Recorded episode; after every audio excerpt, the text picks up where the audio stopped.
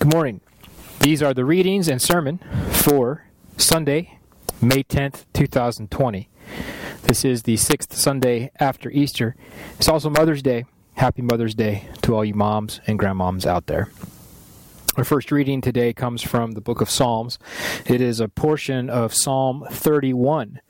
We'll be reading from Psalm thirty-one starting at verse one, and then we'll jump to a later portion. In you, O Lord, do I take refuge. Let me never be put to shame. In your righteousness, deliver me. Incline your ear to me. Rescue me speedily. Be a rock of refuge for me, a strong fortress to save me. For you are my rock and my fortress, and for your name's sake you lead me and guide me. You take me out of the net they have hidden for me, for you are my refuge. Into your hand I commit my spirit. You have redeemed me, O Lord, faithful God. And we jump down to verse fifteen.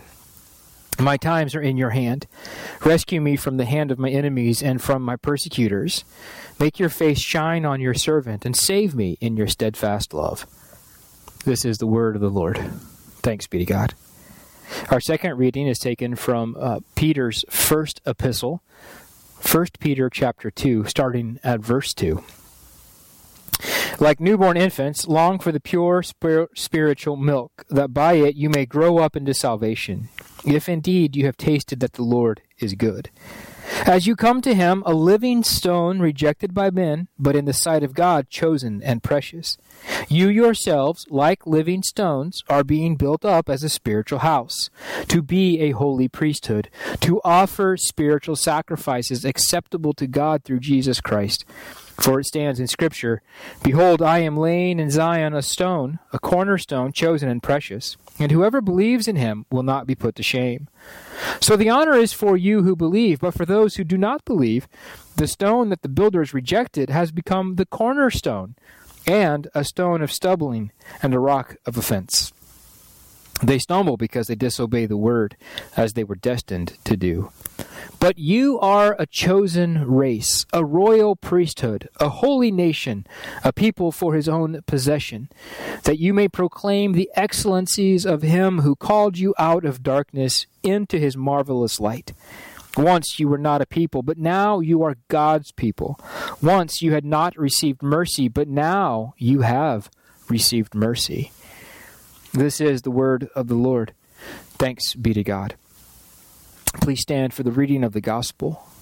The Holy Gospel of our Lord and Savior Jesus Christ according to Saint John, the fourteenth chapter, beginning at the first verse. Glory to you, Lord Christ. Let not your hearts be troubled. Believe in God, believe also in me.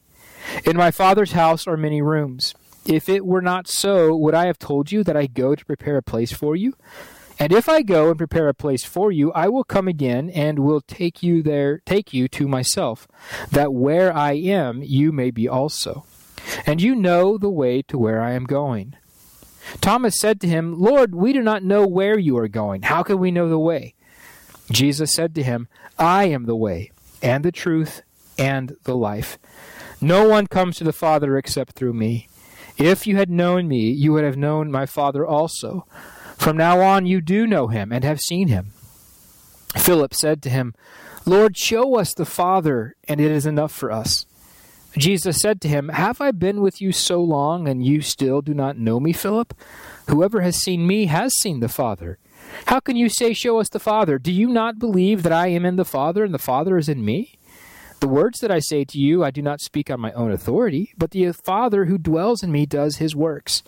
Believe me that I am in the Father, and the Father is in me, or else believe on account of the works themselves. Truly, truly, I say to you, whoever believes in me will also do the works that I do, and greater works than these will he do, because I am going to the Father. Whatever you ask in my name, this I will do. And the Father may be glorified, that the Father may be glorified in the Son. If you ask me anything in my name, I will do it. This is the gospel of the Lord. Praise to you, Lord Christ. As we turn now to the preaching of the word, let us pray. Come now, Holy Spirit, as we turn to the word of God, show us Jesus. Form us more into the image of Jesus. Let us exalt Jesus and be glorified in us. We pray this in Christ's name. Amen. Well, we're living in a time of scattering. Last week, the first week of May, May third, we talked about the COVID nineteen crisis as a time of shaking. And now uh, I want us to think about scattering being a part of this shaking, a part of this crisis. Now, think about where we've been and think about where we've not been for a number of weeks now, about seven weeks. We're scattered. The places where we used to gather, in homes and in work, in restaurants and in churches, they've been sort of off limits, some specifically so, and some because of responsibility to the greater whole. And in a world where loneliness is already a huge problem, the scattering of social isolation has caused stress and anxiety. We're lonely, and lonelier than before. Well, this morning, as we look at First Peter chapter two, verses two through ten, I'd like for us to notice this really good news. God is the God who gathers. He creates for himself a people in Jesus. Jesus is the foundation. Believers are a people, and the people have the purpose of proclamation. Peter writes to churches in what is present-day Turkey, once called Asia Minor. Uh, these folks uh, received the gospel of Jesus Christ probably through the ministry of Saint Paul and spread from there. They were likely undergoing some forms of persecution. Cues and hints inside the letter itself show us that they are being persecuted at some level. And, and so Saint Peter, Apostle Peter, he's writing to them to encourage them, to remind them of who they are, and to call them to continue in their faithfulness to the Lord. Here in our passage for today, Peter reminds them of who they are as a church in Jesus Christ. Let's first look together at what Peter says about Jesus, the foundation, the cornerstone. Then let's look and see what Peter says about the people together. In verse four, he says, "As you come to him, a living stone rejected by men, but in the sight of God, chosen and precious." He's here talking about Jesus, right? Jesus, the living stone, rejected by men, but chosen by God. Running through this passage, this entire passage, you'll see sort of allusions to, direct quotes from, and hints back towards passages of the Old Testament.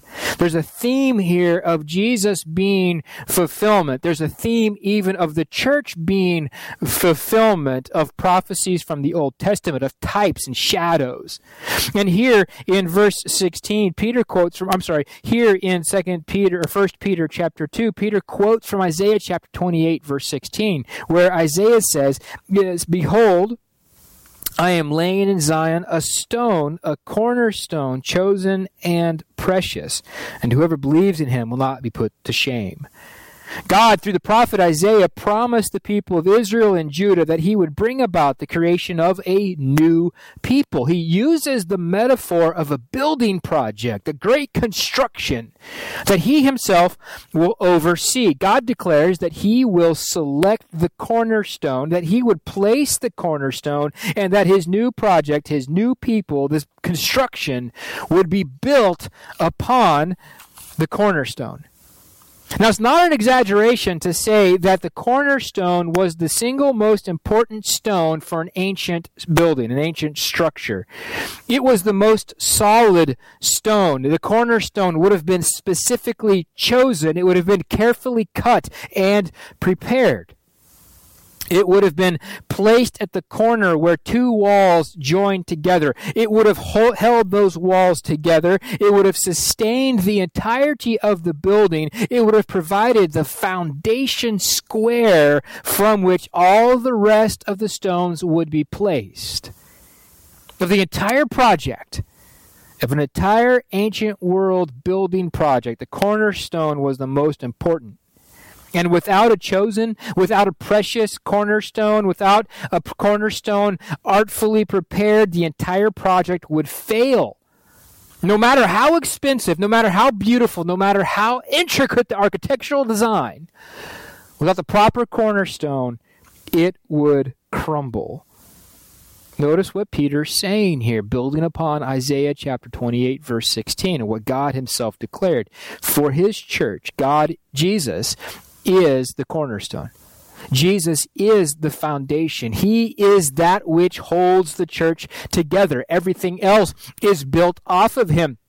He is the one who sustains the church, and he is the square by which it is measured. Peter is, without a doubt, unequivocally declaring that the prophecy found in Isaiah is fulfilled because the cornerstone, Jesus, the crucified and risen Savior, ascended into heaven, is chosen and precious. He was set into place. Jesus, the living stone. And continuing his theme of fulfillment, Peter clearly states that when it comes to Jesus, the cornerstone, there are only two outcomes. A person is either built upon him or a person stumbles over him. In chapter two, verse eight, Peter quotes from another Isaiah passage, Isaiah eight fourteen, when he writes that Jesus, the cornerstone, is, quote, a stone of stumbling and a rock of offense. When it comes to the living stone, there's no middle ground, as a person will either accept him or reject him. When it comes to being a part of God's people, God's project of building, God's new construction, God's new people, Jesus says, I am the way, the truth, and the life. No one comes to the Father but by me. If one accepts Jesus, then as we'll see in just a few minutes, one is incorporated into the new building, the new people of God. One comes to the Father. If one rejects Jesus, then one disobeys the word of God. One stumbles and falls. What we have to see here is that Jesus as the cornerstone is absolutely central to God's plan and purpose for his creation. Jesus is absolutely central to the plan of gathering, God the gatherer. The grand story of God's gathering a people for himself begins in Genesis chapter twelve. After the literal scattering of the Babel incident in Genesis chapter eleven, the Lord said to a single man, I will make you a great nation, and I will bless you and make your name great, so that you will be a blessing. I will bless those who bless you, and him who dishonors you I will curse. And in you all the families of the earth shall be blessed. The rest of the scripture, the rest of the Bible is the story of God fulfilling the promise, this promise to Abram in and through Jesus. All of the Bible is about Jesus and the work of gathering, the fulfillment of God's promises made to Abram, who becomes Abraham. They are ultimately about Christ and the people God gathers through him.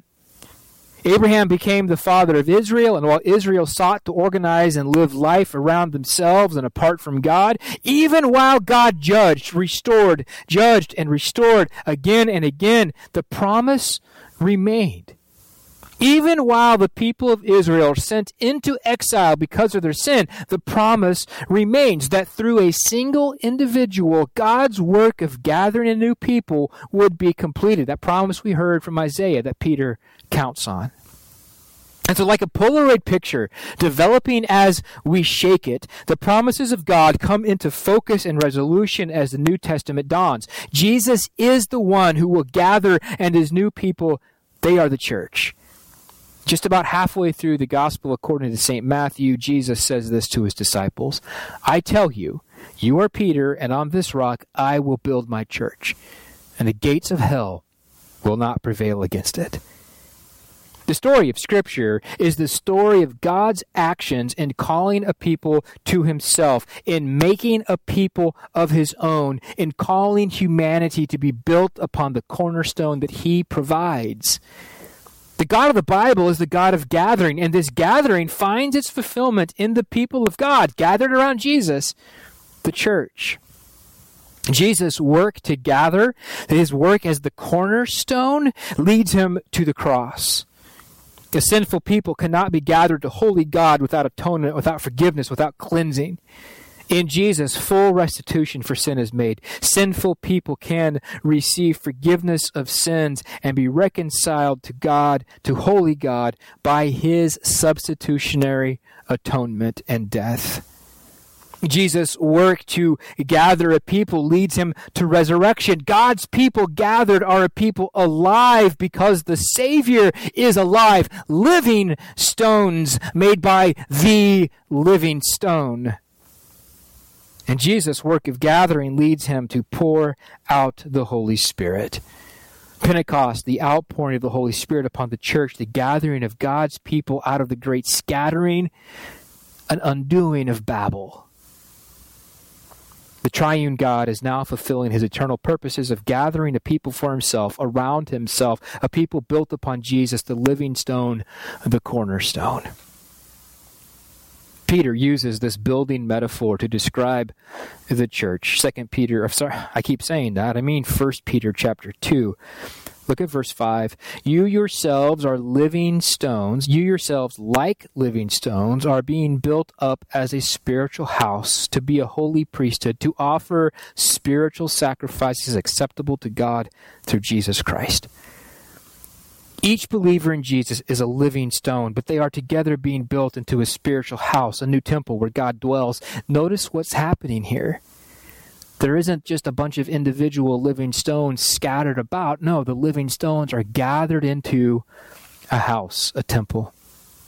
Together as a whole, believers in Jesus are placed within this metaphor and spiritual reality, placed stone by stone exactly where God wants them to be, upon and based around, measured by, squared off of, supported by, strengthened by Jesus, the cornerstone, the living stone. All of us put together into a spiritual temple.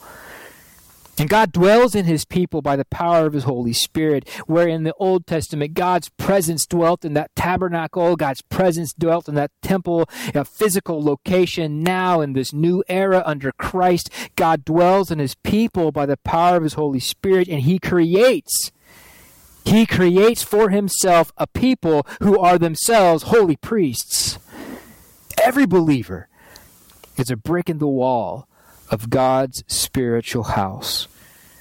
Those who believe in him have this new identity as themselves living stones within a new temple, given a new role as part of this holy priesthood representing God to the world, and with a new purpose, the offering of spiritual sacrifices. Offering spiritual sacrifices goes beyond our times of praise and worship. It actually incorporates every single aspect of our behavior, transformed by the indwelling Holy Spirit. Being built into the spiritual house, being formed into a whole greater than its parts. Notice what Peter says in verse seven. It is an honor.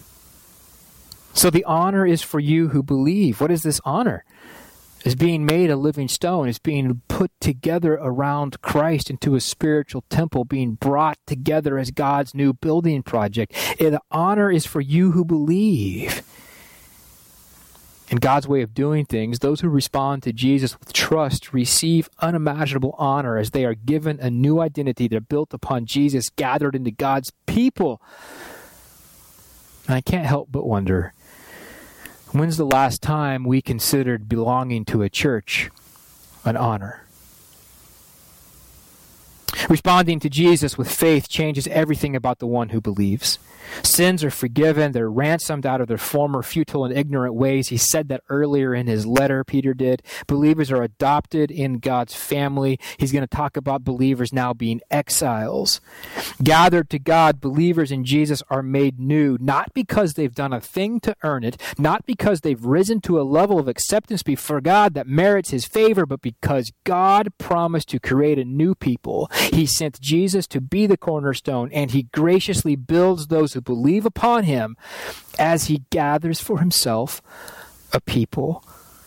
And this is exactly how Peter begins to describe the church in chapter two, verses nine and ten.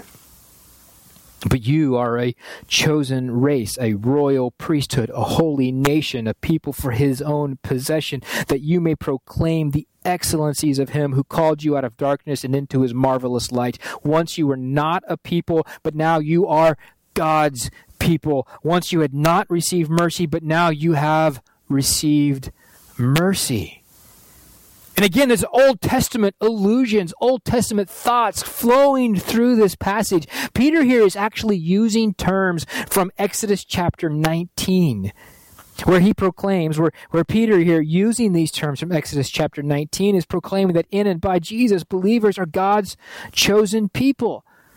In Exodus chapter nineteen, God had just delivered the people of Israel from bondage in Egypt. He ransomed them. He rescued them. He brought them through the Red Sea, through the wilderness, and to the foot of Mount Sinai. There, Moses went up to meet God, and God declared the terms of his covenant. If they obeyed him, if they kept his covenant, then they would be among all his nation, all the nations, his treasured possessions, his kingdom of priests, mediating his presence to the world. They would be his holy nation, set apart and different from the world for the blessing of the world. This promise made to Israel in Exodus chapter nineteen pointed forward, pointed toward a time in which God's chosen people would be a collection of folks from all races, from all nations, from all tribes, languages, people groups, formed into a new race, a holy nation because of Jesus. Chosen by God. This is his idea of an elect exile from very early on in his letter. Chosen by God, ransomed by Jesus to mediate his presence to the unbelieving world, to set apart and uni- to be set apart and unified as holy people reflecting the Father, a people of his own possession. And Peter says, this is who you are. And this is who the church is today. If we believe in Jesus, we are a part of God's special and treasured possession. If you believe in Jesus, you are a part of God's chosen race, a member of a multinational, multi-ethnic, multiracial, multi-language nation that spreads across time and space, a people of diverse opinions and preferences, of varying political affiliations and voting records, even of radically different allegiances to college football teams, all submitting to one another and united in diversity under Christ, and not because we deserve it, but because in his grace and through Jesus, God called us out of darkness and into his marvelous light. He's forming a people for himself around Jesus. And if you are in Jesus, you are not alone. You're part of a people. You're not alone. You're a brick in the wall of this spiritual house. You're not alone. You are a part of a people that belongs to God. A number of years ago, author Philip Yancey wrote in Christianity Today, beginning with Pentecost, the Christian church dismantled the barriers of gender, race, and social class that had marked Jewish congregations. One modern Indian pastor told me, most of what happens in Christian churches, including even miracles, can be duplicated in Hindu and Muslim congregations. But in my area, only Christians strive, however ineptly, to mix men and women of different castes, races, and social groups. That's the real miracle. Yancey goes on to reflect, diversity complicates rather than simplifies life. Perhaps for this reason, we tend to surround ourselves with people of similar age, economic class, and opinion. Church offers a place where infants and grandparents, unemployed and executives, immigrants and blue bloods can come together. Just yesterday, I sat sandwiched between an elderly man hooked up to a puffing oxygen tank and a breastfeeding baby who grunted loudly and contentedly throughout the sermon. Where else can we find that mixture? Once not a people, once not receiving mercy, but now because of Jesus, because of grace, because of faith, now a people, now receiving mercy. In this beautiful allusion to Hosea chapter two, verse twenty-three, Peter brings the great reversal more into focus. We were once distant, wandering in the darkness of our ignorance and futility. We were split apart from God and God's new people. But now believers in Jesus, believers in the cornerstone, the living stone, have been brought into God's great light, forgiven, made new. They've been brought, we've been brought home. Is it any surprise then that Peter expects, Peter says the purpose of God's new people is to proclaim the excellencies of him who called us out of darkness and into his marvelous light. There's a purpose that lies behind God's gathering of his people in Jesus. God's gathering work has always been about the blessing of his creation. What was it he that God told Abram? I will bless you and make your name great so that you will be a blessing. Why is it then that God's new people, the church, why does it exist? Why does God gather for himself a people built upon Jesus? Folks, it's for his own glory. Why does God do what he does in time and history through Jesus? It's for his own glory, so that his people will praise him and to and proclaim his excellencies. Belonging to a new people is a benefit of the gospel. The gospel is centered. It is for our good. But ultimately, God does what God does for his own glory. To tell others about Jesus and God's people gathered in him, and thus to participate in God's gathering work. That's the purpose of the church, to proclaim his excellencies. God is the God who gathers. He forms a people for himself through Jesus, and God's people are formed with the purpose of proclamation. I just want to tease out this morning two implications uh, from this particular passage. This is a great truth. God is a God who gathers. Now in this time of scattering, now in this time of separation, now in this time of anxiety and loneliness, it's really a great truth for us to hear again and again and again. We're not alone. God is the God who gathers. God is the God who gathers for himself a new people in Jesus. Our last Alpha session is always ends with a conversation about the church and why the church is good for all of us and why the church is good news for the scattered and lonely, the marginalized, the overlooked, and the ignored. God is so gracious to us in the church because as we hear in Alpha, it's in the church that we can find, and we do find, friends, we find a family, we find a home as we find Jesus. And in a world of expressive humanism, in a world of radical and rugged individualism, Jesus offers the church both as an antidote and as a refuge. These things that the world tells us will give us friends, will give us family, will give us a home, these things that the world promises to give us the benefits for which we seek, those things are actually going to fade in splendor and glory. The things the world has to offer are going to fail. But the people of God, the people of God gathered in Jesus will remain. So let us grow in love and appreciation for the church. Let us grow in love for our fellow bricks in the wall. Let us seek the good and the flourishing of the members of our family. The universal church and the local church is a benefit of the gospel. Membership is an honor, and it's a benefit which proclaims the excellencies of God precisely because of what it is. The relationships that exist between the members of God's people, brick to brick, is also a very public witness to the excellencies of God. And this leads us directly into a second and very practical, albeit challenging, implication. What is to define the relationships between the members of God's family? How are how is brick to relate to brick? How is family member to re- relate to family member? Biblically, right? Scriptures are our authority in life and faith. Biblically, what do we see? The relationships of brick to brick, of, of members of God's family, brothers and sisters, one to another, is to be love.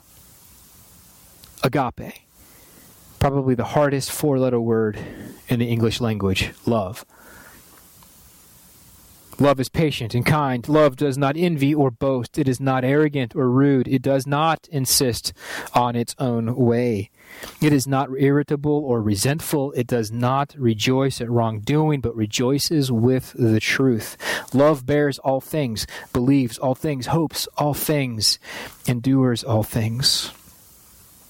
Let me ask you, whether you are a member of Emmanuel Anglican Church, whether you are a member of another local church and you're joining us remotely, let me ask you, does this bit of scripture from First Corinthians chapter thirteen, does this define the relationships brick to brick, brother to sister, sister to, does this define relationships between the members of our family?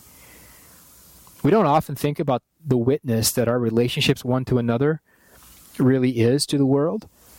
You see, not only do we proclaim the excellencies of God with our words, but we actually proclaim the reality of God and his excellencies, his transforming power in Jesus by the way we live and the way we love. My hope and my prayer, they are that we will emerge from this time of scattering, this time of isolation, that we will emerge gathered with a renewed sense of the honor found in being a part of God's people in Christ, that we will emerge and gather again with great love and affection for one another, submitting to one another out of reverence for Christ, not insisting on our own way, not being irritable or resentful, not being envious or boastful, not arrogant or rude, but rather being patient and kind, rejoicing with the truth. My hope and my prayer is that we will come out of this gathered again, again for the proclamation of God's excellencies. God is the God who gathers a people for himself. He gathers his people in and through Jesus, and he forms his people in Jesus for the purpose of proclamation. And I've said this to you in the name of the Father, and the Son, and the Holy Spirit. Amen.